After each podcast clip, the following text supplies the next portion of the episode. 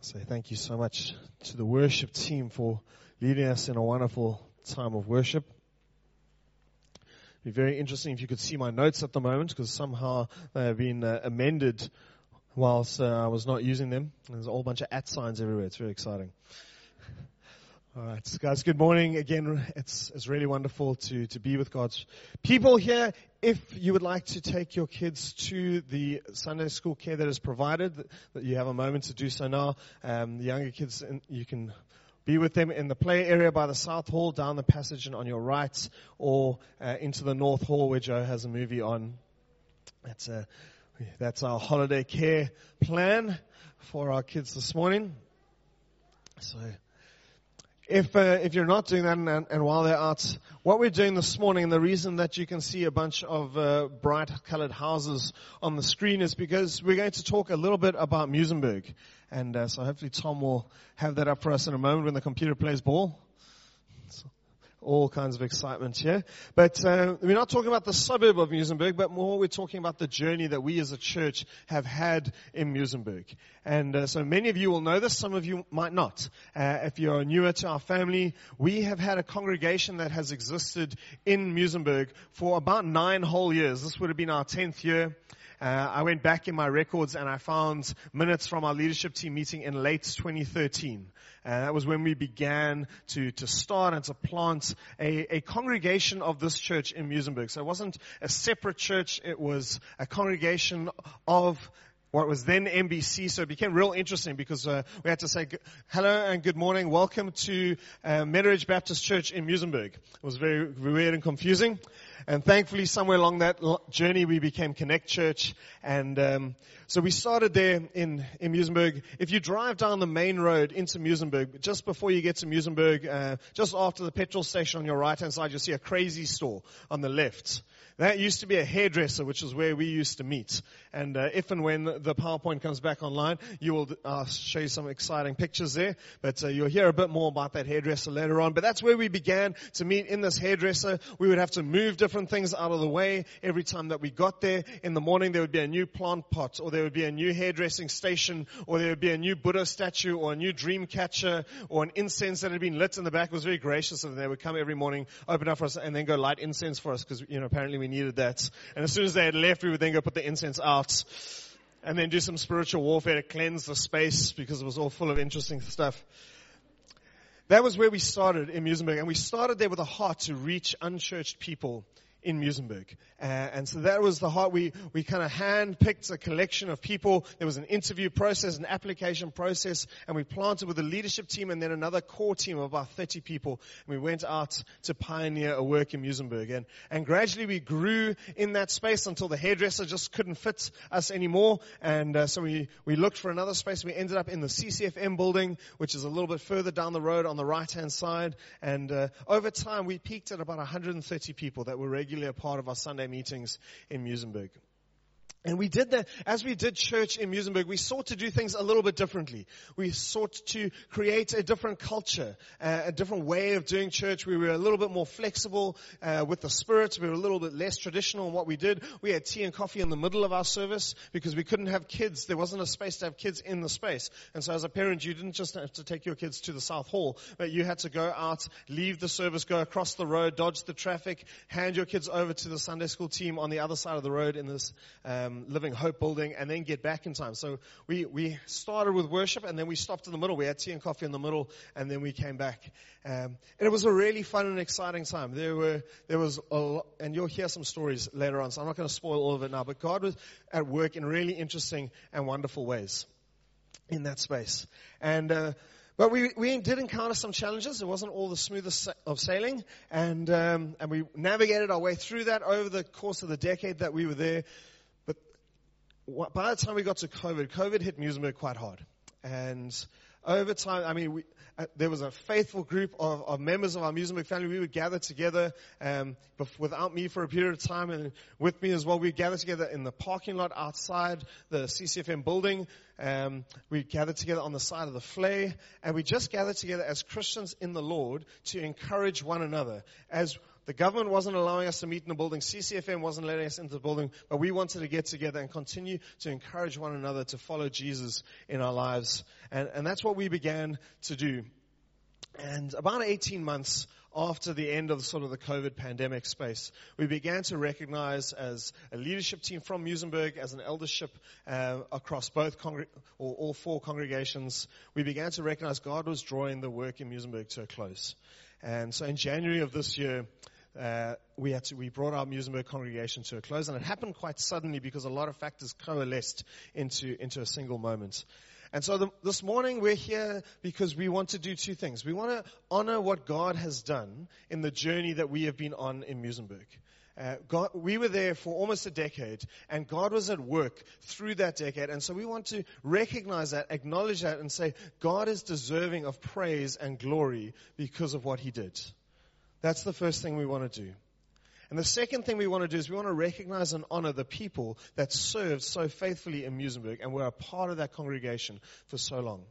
And to say that you are part of this family. You have always been a part of this family and you met in another place, but now some of them are meeting here with us and we love you and we are so glad that you're still a part of us.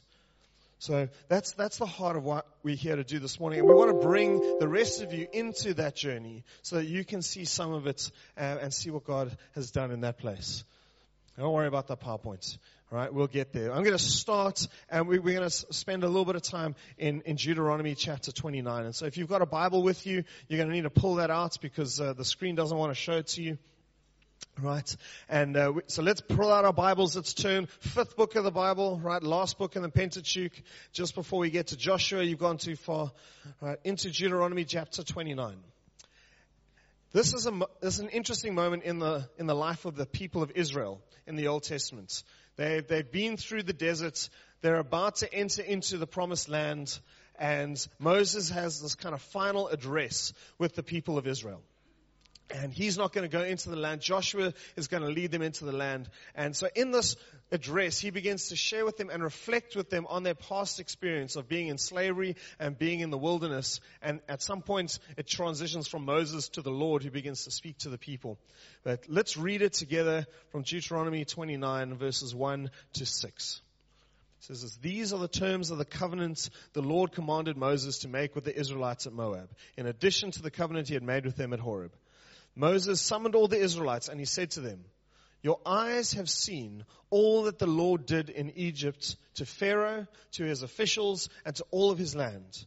With your own eyes you saw those great trials, those signs and great wonders. But to this day the Lord has not given you a mind that understands, or eyes that see, or ears that hear.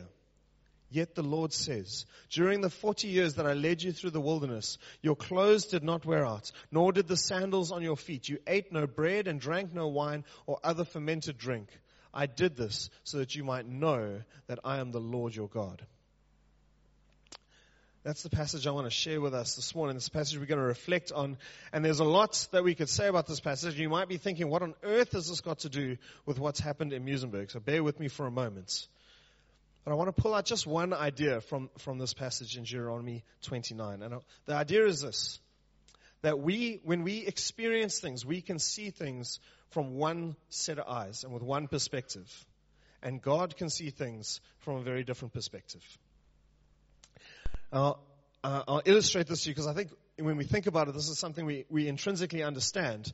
Uh, many years ago, uh, we did a couple of mission trips. We were on an annual mission trip up to a place called Tugela Ferry in KwaZulu-Natal. And on the way to Tugela Ferry, we would stop over at Treverton College because Shelley's stepfather was one of the teachers there and it was a helpful point for us to, to stop before we went into Tugela Ferry to rest and a place for us to stop over on the way back where we would rest as well.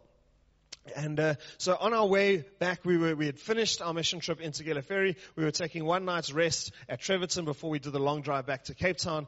And uh, as luck would have it, the Tour de France was on. Now, if any of you know Shelley and know her husband Mike, you will know that Mike really, really loves cycling. Uh, my my love of cycling extends to what I need to know to get me from my house up the mountain and back down again.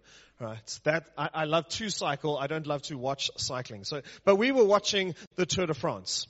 And from my perspective, this is what I saw. I saw a whole lot of cyclists on a road, on a mountain. Some of them were in funny colored jerseys. and they, they went by in groups. That's what I saw. We watched for about half an hour. That's what I understood from what I saw. Then I spoke to Mike about it afterwards, and I discovered there was a whole lot more that was going on than what I had perceived and understood. Right? The guy in the yellow jersey, I've since come to understand, was the guy who is currently leading the Tour de France. Then there's a guy who wears a white jersey with red polka dots. I think, I think that's the king of the mountain guy. You know, he's the, he's the best guy at doing the climbing. I think there's a guy with a pink jersey that means something as well. Noel, am I? Okay. So all these different colored jerseys, they all mean something. And then there are guys, they track their time from one day into the next day. And, you know, this guy is going to be good at this section of the road, but he's going to be bad at this section of the road. So we're expecting him to come a few minutes behind here, but he's going to catch up on the next stage over there. There's a whole lot more that was going on than what I was able to perceive. And this is so much more true when we talk about ourselves and God. There are some things we can see and perceive and understand. There is so much more that God is able to see, perceive, and understand. So in this case, in Deuteronomy chapter 29, we've got a bunch of Israelites and Moses is reflecting on their very vivid lived experience. They wandered in the desert for 40 years and their parents died in the desert during that wandering and the children came through. Those children lived as slaves in Egypt. They saw their parents work as slaves in Egypt. They saw the plagues that God worked out on the land of Egypt. They ate the manna that God gave them from heaven in the wilderness. They drank the water that came out of the rock that didn't exist before. But from their limited experience, they were only able to perceive a fraction of what God was doing in those things. See how Moses records it for us. In verses 2 and 3, he says, this is what they clearly saw. They saw trials, they saw miraculous signs, they saw wonders, they saw, all that God did to Pharaoh and to Egypt. They saw those things. But for 40 years in the wilderness, they were not able to perceive the way in which the Lord looked after them. They weren't able to perceive that their clothes and their shoes never needed to be replaced. Lord, I would love that anointing, that blessing. That would be great.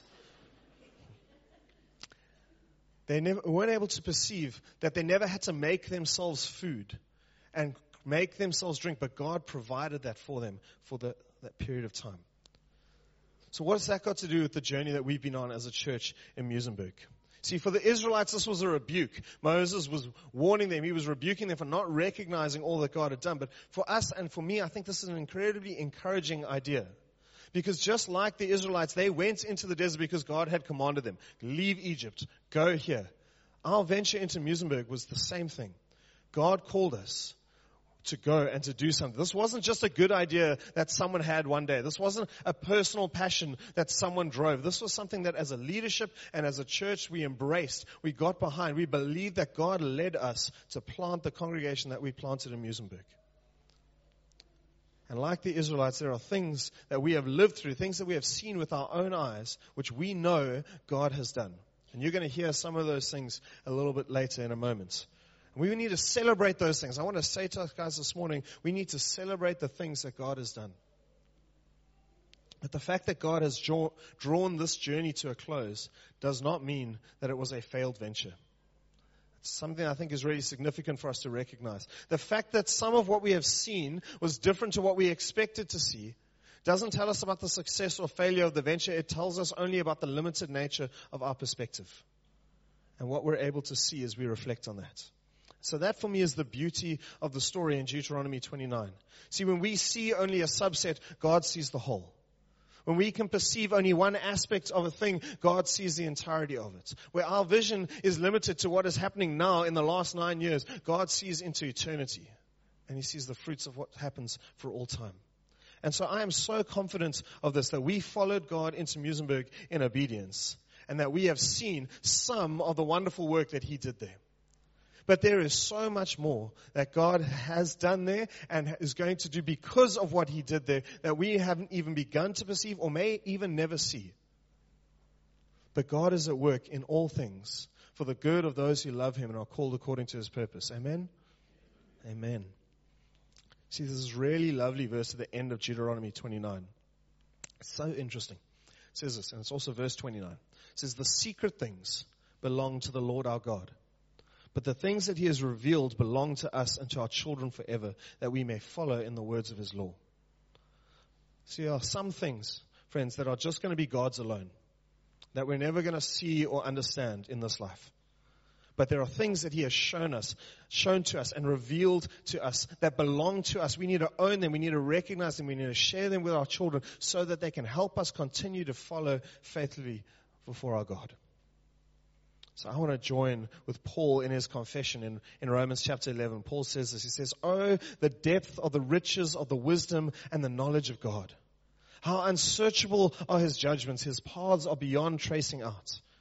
Who has known the mind of the Lord or who has been his counselor? Who has ever given to God that God should repay them? For from him and through him and for him are all things. To him be the glory forever. Amen. Amen. Okay. So I've now said enough. And amen. Thank you, Jesus. Thanks, Trev. That was, that was tight. And so I've asked some of the members of the Muizenberg congregation just to share their experience of how they saw God at work in the time that we were there. And so I'm going to start with Tom at the back who's got the PowerPoint working again. Good work, Tom. Right. Give Tom a lot of grace, guys, because this PowerPoint is 684 megabytes. Right. So it causes the computer all kinds of challenges. So, um, we're going to have Tom, and then we're going to have John and Shirley. Then I think there are a few others from the Muizenberg team who'd like to say something, and then we've got one or two videos that we're going to play as well. So, Tom, thank you so much. Well, I didn't realize it was so, such a big file that I thought it was a personality clash between me and the PC. I don't know what it is. Every time I seem to sit there, it just looks at me and it hates me. anyway, it's working now. Um, well, good morning. Um, my wife would be here, um, but unfortunately, she's just recovering from COVID, and she probably doesn't want to spread any of those germs around. So she sends her apologies. But it was um, about 10 years ago, it was 2013, 2014, when um, Jason asked Jackie and I if we would go and join the um, leadership team at Muizenberg. We had just moved from a house 300 meters down the road to Clovelly. And um, it, it, made logic for us to go to Muizenberg, but we prayed about it just to make sure it really was right. Um, and I had a real, in fact, we both had a real sense of calling to go to Muizenberg. Um, when we arrived, I must say I really, really loved that church, and I really do, um, because it was held in a hairdresser, as you'll, you'll hear. When I walked in, I was pretty startled by this rather hideous green is the way I could describe it. It was very unusual.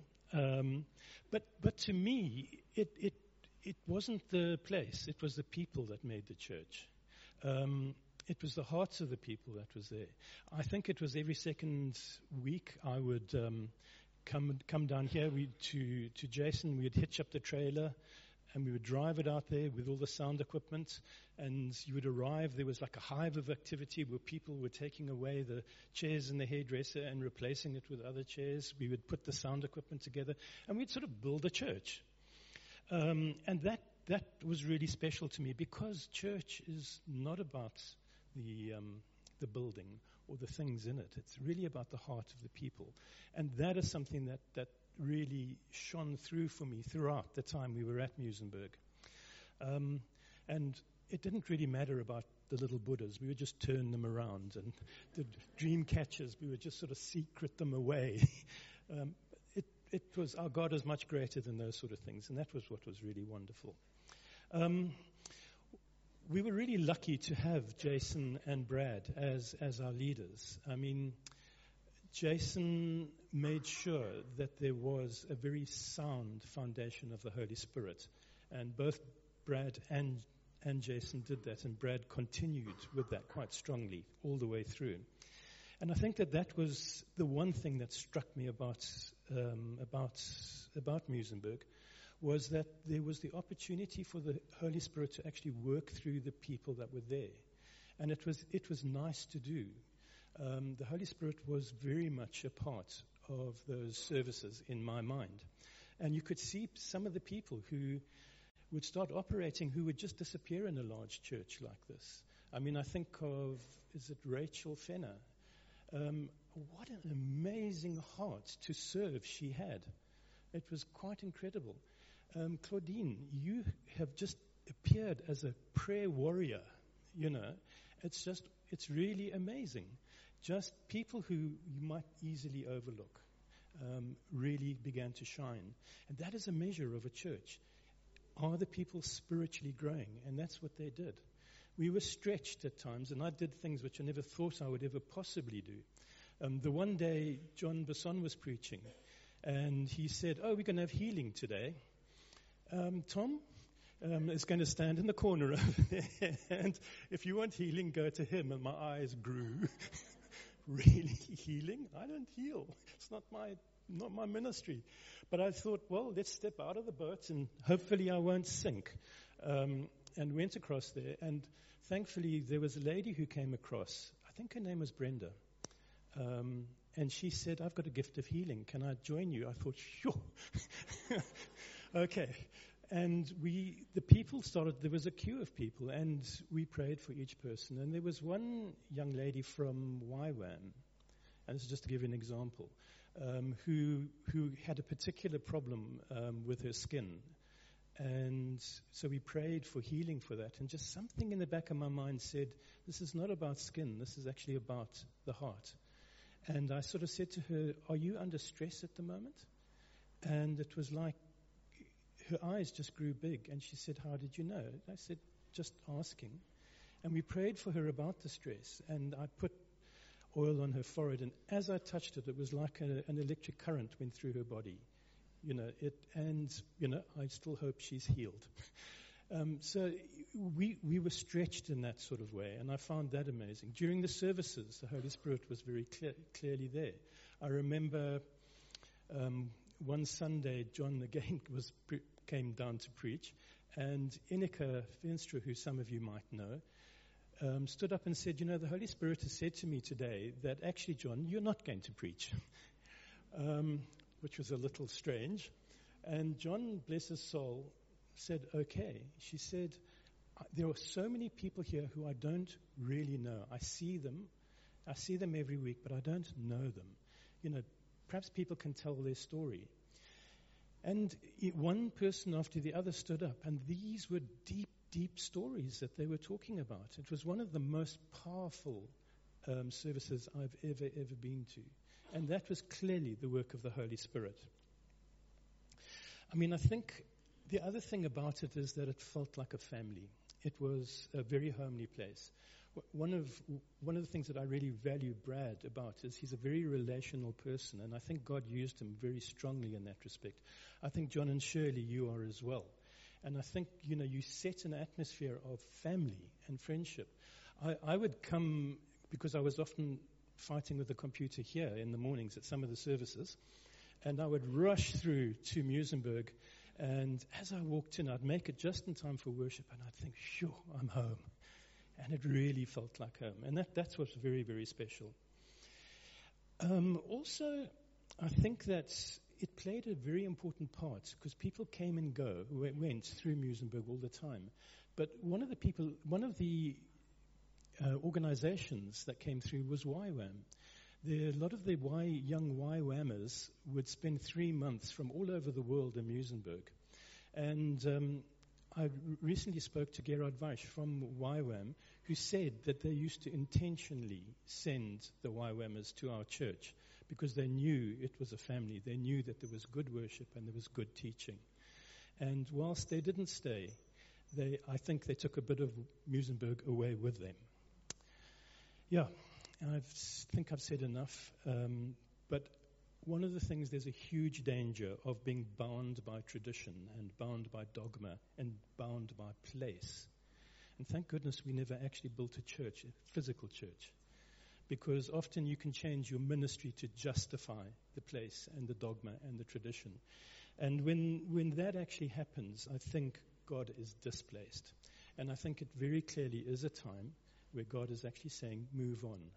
And that's what we're doing in the congregation in Muizenberg. Thank you very much.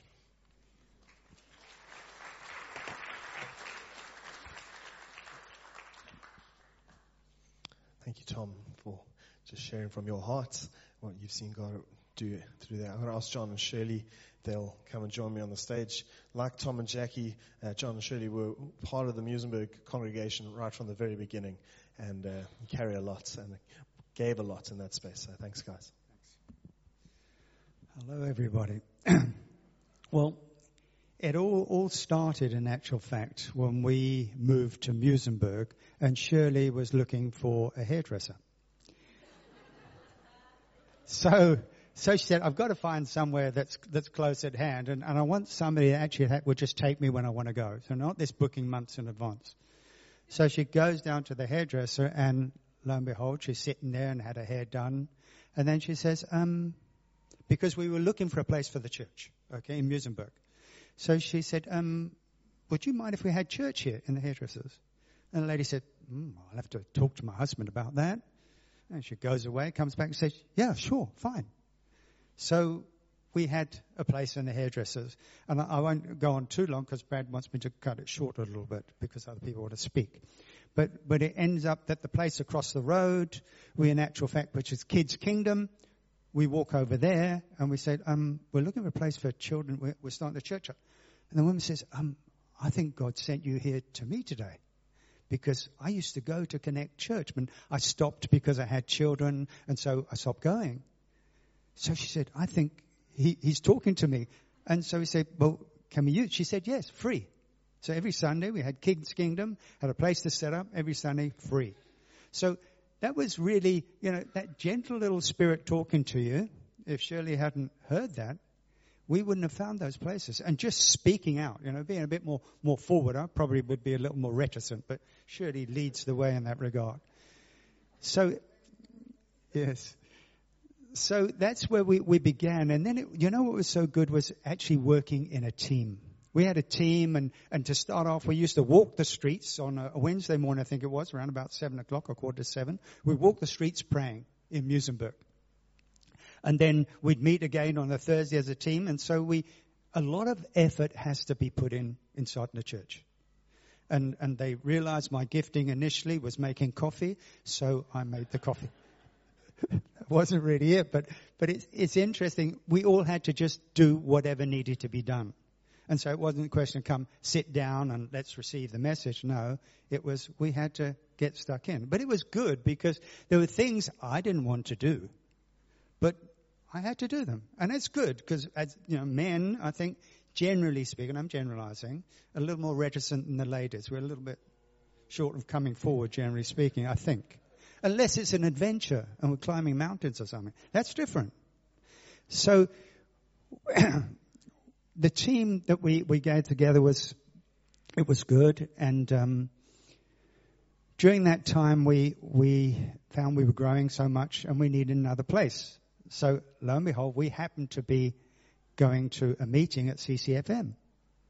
I said, well, this would be an ideal place. Well, next thing, Shirley phones the person, said, well, we'll talk about having a church. And then we got John and them involved and they know various people. And so we ended up in CCFM. That was our next church. Then that grew a, lot there. We, we, we, had a, a lot of people come through there, but we got the word that in actual fact this is going to be a transient church. So people are going to come and they're going to go. So please don't be, you know, Lord was really saying to us, don't be disheartened when you see that, because it, it's quite sad when you see people have been there with you, working along with, and then they're gone. It's very sad in actual fact. You get people, you open your hearts and you get close to them and then, then they're gone. So that's what started to happen there in actual fact with the church. And then it came to COVID and everything closed down. But we said, well, we rather think we should do what God says rather than what man says. So we got, I think it was about five or seven of us initially. We went into the CCFM car park there. I bought a, a tiny um, Mr. Price boombox.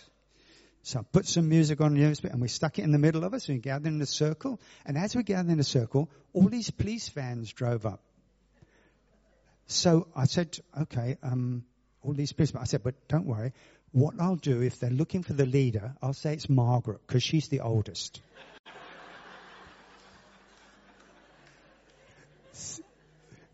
So so we, we, we continued and, and as time went on we got we got bigger. I think we ended up with about 23, 25 people and we would go to the vlei. I bought a boombox then, bigger, because you know, with the wind blowing you couldn't hear it so well with the little one. So we had a big boombox. We were at the vlei and if it was raining, we went into our neighbor's dabba garage if they weren't there. Or we went to the coffee bar and we broke bread there even, took the boombox there as well. So we, we would meet wherever we could meet. And so, and, and from that, I think we, we were, we had to step out. And then when we came back from COVID, we came back into CCFM and then our team was, it shrunk.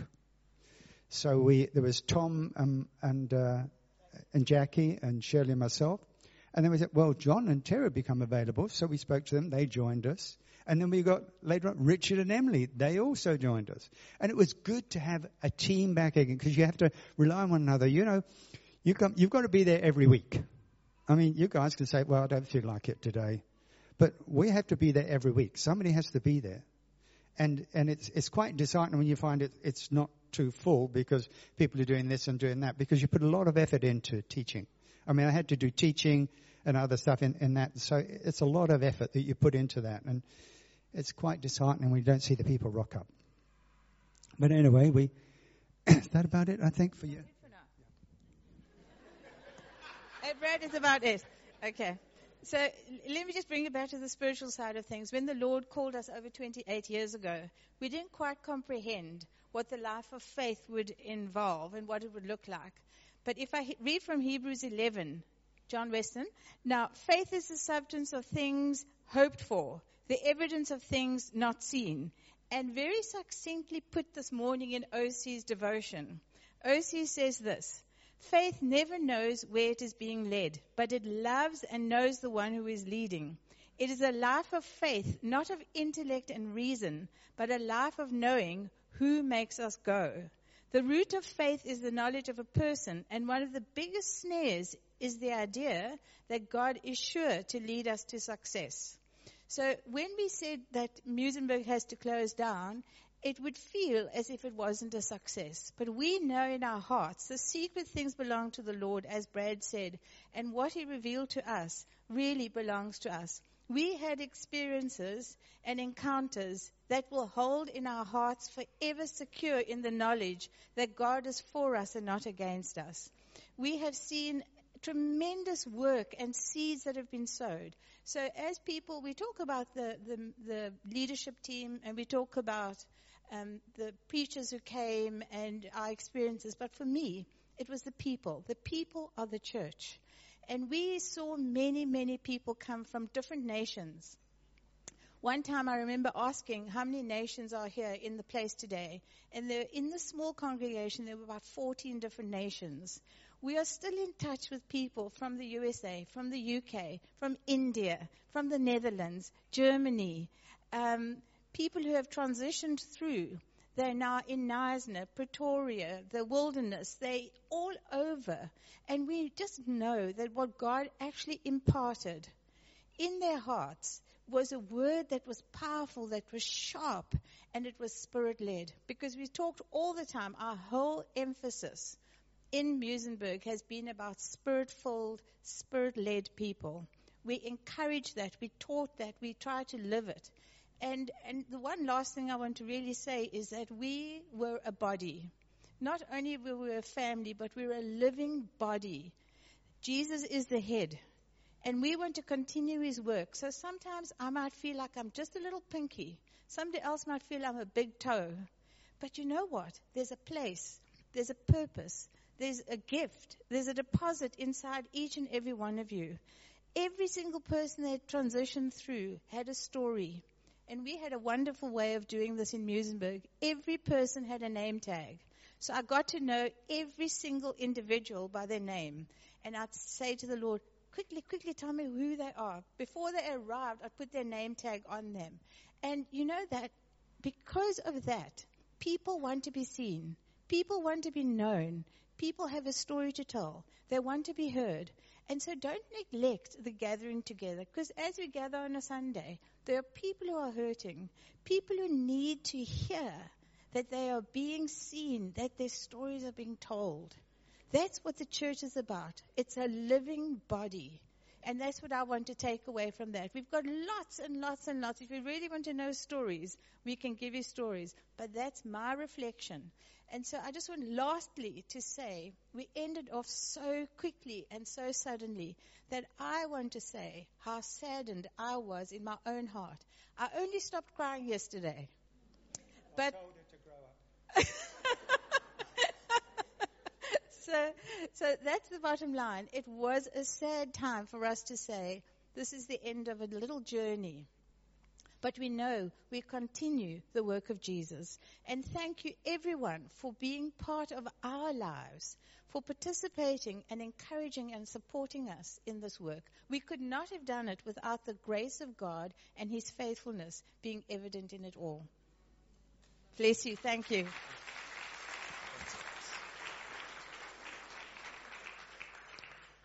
Thank you guys so much. We so appreciate you and what you've shared with us. Um, I know there are at least two others from the Muizenberg congregation who'd like to say something. So Gertrude, won't you come and join us? Gertrude's also been with us for quite a long time in Muzies, right near the beginning. Gertrude was drawn into that hairdresser. So yeah, you can stand down there, Gertrude. Thank you. Morning, everyone. So I came across Connect Muizenberg by mistake. Like, I, it wasn't intentional. I was at that point in my life where I was tired of church. Um, I, I was tired of church, a church where I'm focused on the men of God or whoever. I was, yeah, I was frustrated. I said to God, I'll even go to, to the Anglican church or whatever, but I don't want this anymore. So I was going to Checkers because I, I lived across the hairdresser. And then I see a church and John and Shelley were outside, uh, welcoming people and I'm like, is this a church? What's going on? And so I spoke to them. Then I said, okay, I'm coming next week. Um, because I thought, oh, this could be a good church. And I meant to check it out and see I don't want men of God anymore.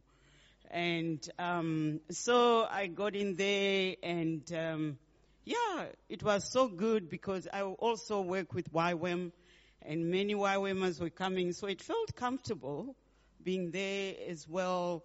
Although it was a long journey in learning because there were so many things I learned uh, being in Connect Muizenberg that I wasn't, um, I didn't do before. So one of the biggest challenges uh, when I reflect back was when God challenged me and said, Gertrude, you are not loving well. You're not loving well. That was like a turning point in my life. You're not loving well. And I just went to the front. Thank God there were few people there, not as much as this. And I had to repent and say I'm not loving well and then from there transition and learning how to love well. Um, and yeah, and one of the things as well in Muizenberg was if you were a new person, after the service, people come to you and ask you, who are you? How are you? How did you end up here? It was this kind of place where you just felt at home. And there was such freedom even to, you know, run with my giftings and everyone was welcome.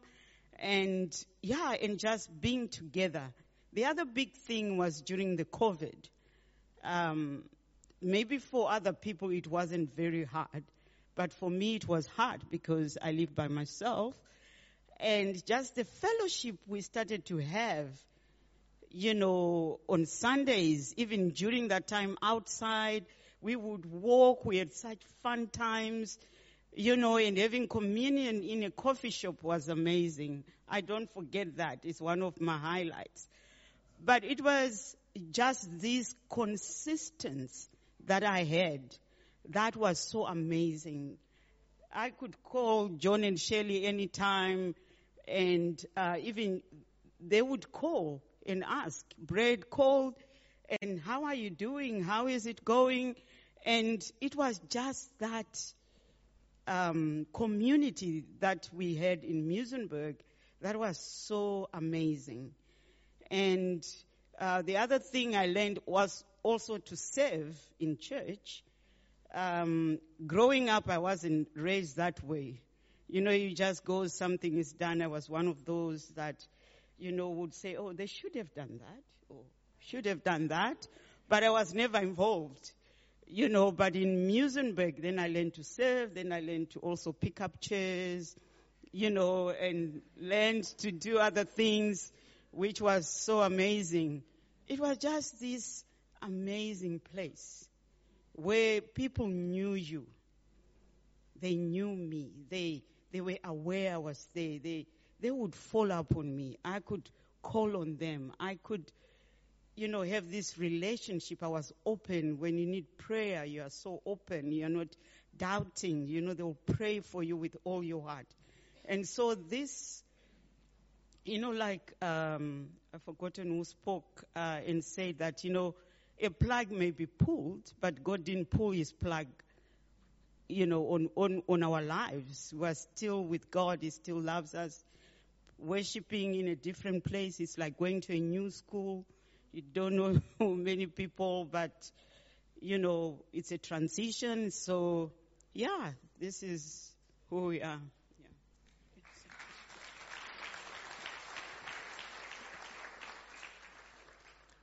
And uh, so I'd just like to ask Claudine, won't you come and, and join us as well? We're going to try and cap it here because I'm aware of time, and we want to also just honor the the people of Muizenberg. Um, so Claudine, won't you come and just share? Claudine has been such a champion, stalwart with us in Muizenberg as well. She headed up our prayer chain and journeyed with us for many years. So Claudine, it's wonderful to, to hear from you. Thank you. What I'd like to say is I came to Muizenberg at a time in my life when I already had problems. Um, I had come to Cape Town from Johannesburg because I could not breathe in Johannesburg. And Muizenberg provided me with a new family, a family of sincere people who not only believed in Christ, but lived their belief. They took me through times of sickness, two broken arms, seriously broken, job losses, even coming to clean my flat when I was in hospital. I can only say that I am eternally grateful to the people of Muizenberg, to their hearts, to the kindness that they have shown me, and the true Christianity that existed at Muizenberg Connect. And I'm honored to have been part of that church.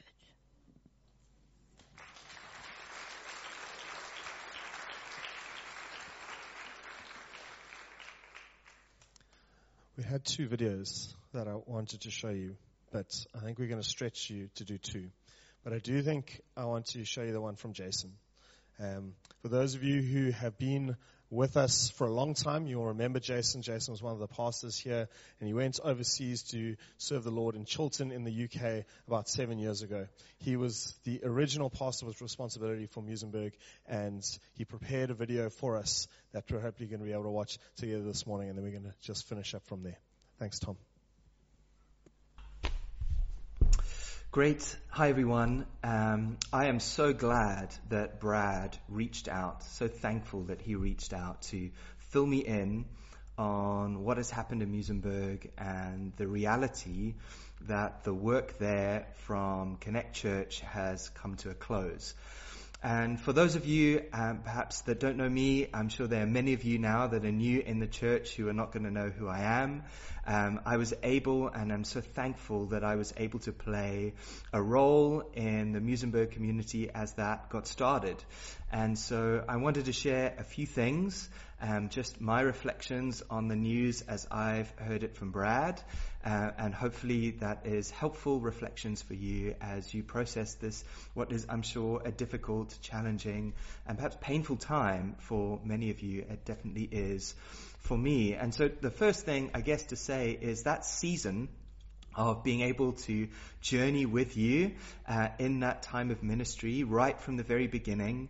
Uh, those times of meeting together, praying with the leadership team, sensing God's heart, um, being able to feel the, the sort of the precious responsibility of carrying this vision from the Lord uh, of beginning this work in, uh, in Muizenberg and carrying the light and the hope and the joy of the kingdom into that place.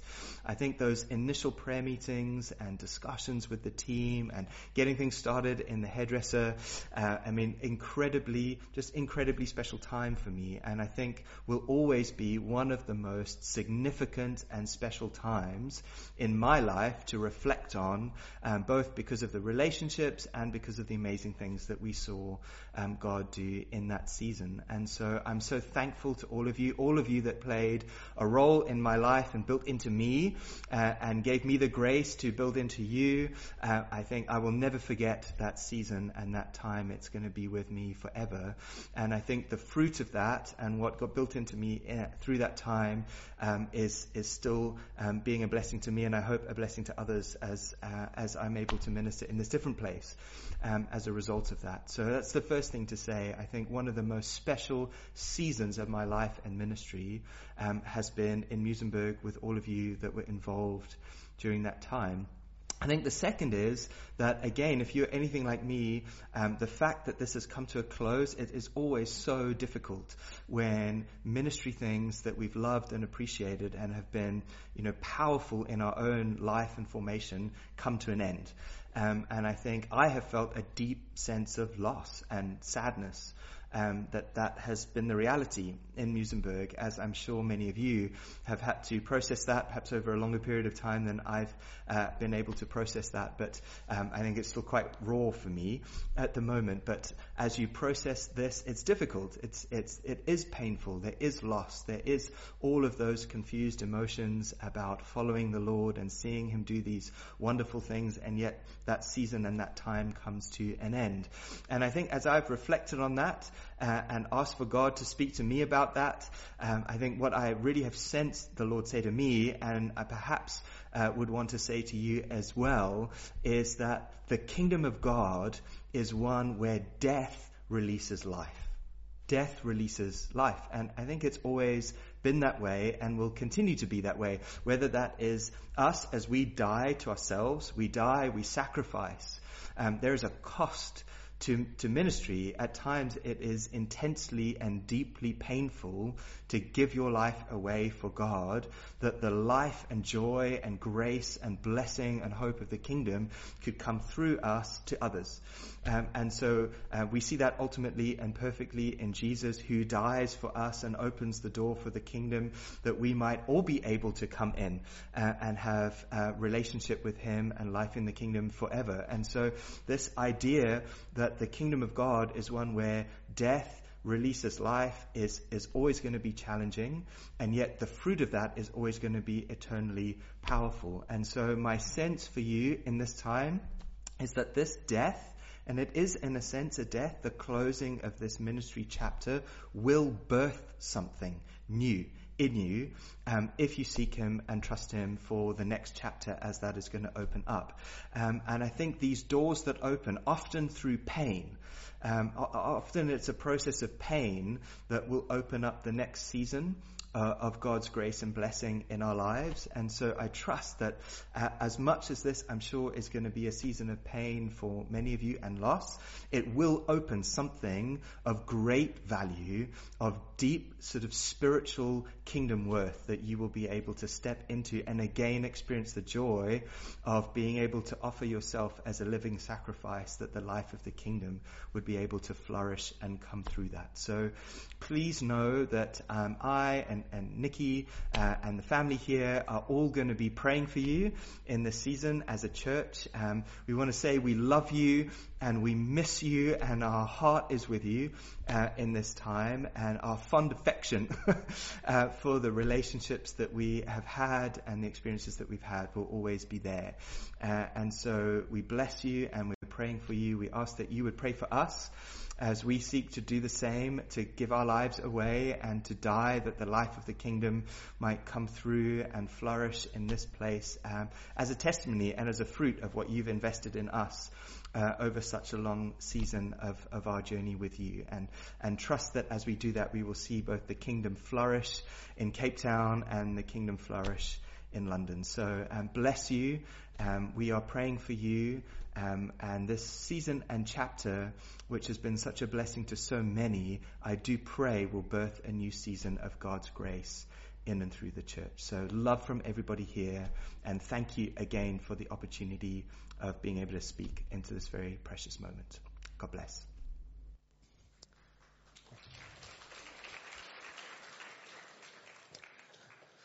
So we're going to begin to draw our time to a close. But before we do that, I really want to do something that I believe is really significant. I want to ask all of those of you who have been a part of the Muizenberg congregation, why don't you guys come up to the front here? Because we would like to pray for you. We would like to welcome you into this family. You've always been a part of this family, but now you're a part of the family that is here. Um, and I'd love to ask the elders if you guys would come forward, just pray over this wonderful family. And if any of you would like to just come and stand around them and, and, just symbolically encompass them in the fullness of this family, please won't you come and do that?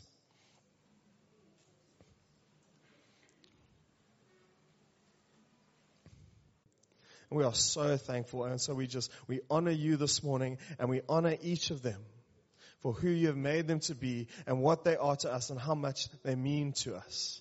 And so we thank you, God and, and all of you guys from Muizenberg, we want to say thank you so much for who you are.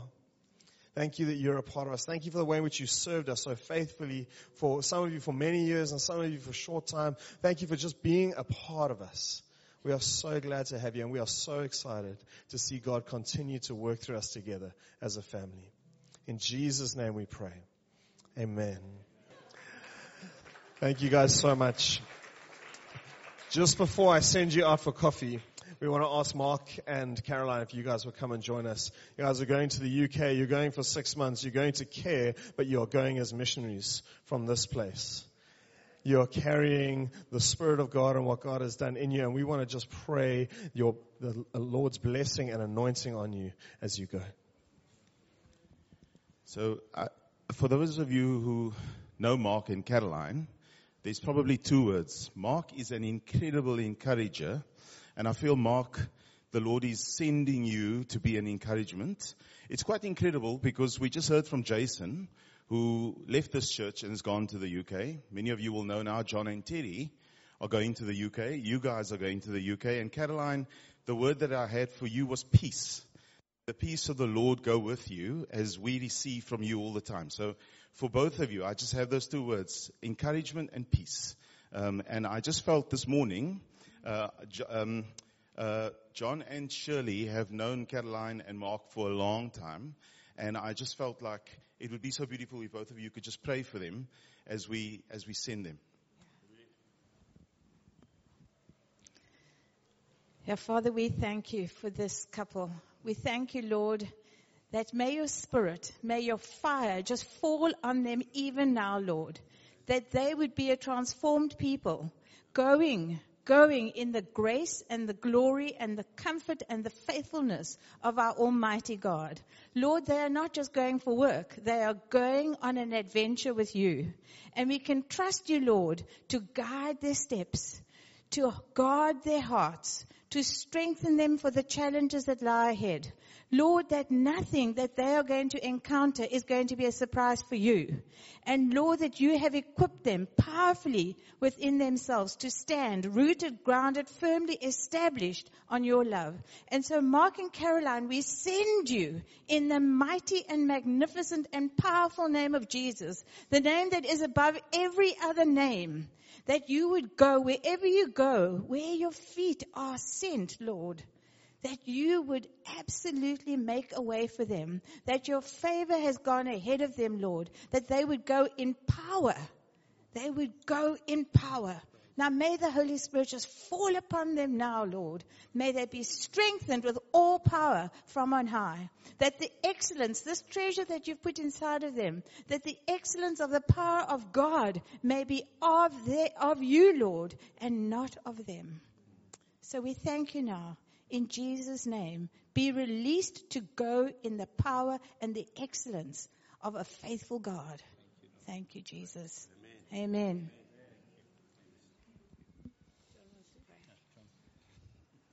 So you know when we don't know what to pray, the, the Holy Spirit will do that for us. So we thank you, Lord, for this couple.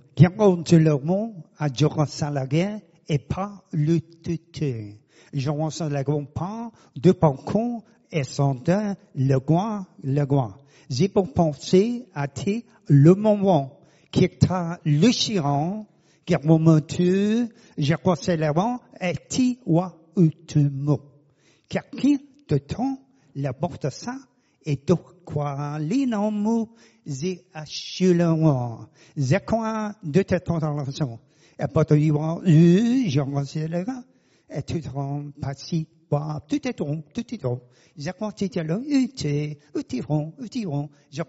pas. Je crois les ça. So we thank you, Lord, that you give them light hearts. We thank you, Lord, that you give them ears to hear your gentle voice. We thank you, Lord, that they will hear even when the noise around them is immense. Give them strength, Lord, in their limbs. Give them health, Father.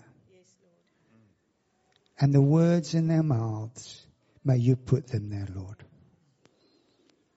May you clear the way for them.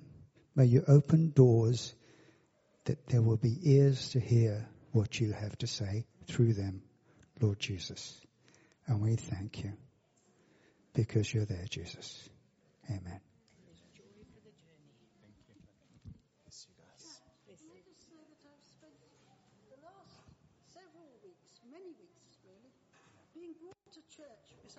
drive by um, these two. And it's been a real blessing uh, to, to travel with them. And in fact, I re- named Mark Chief Lyons. um, and I just want to say, I feel as if God wanted that. And um, when I got out of the car, or I went to get into it, um, Caroline would always get out and show me and take my things and for me to get in. I shan't forget it, either of you. I shan't forget the time I've spent travelling to connect from Kirstenhof with Mark and Caroline Lyons.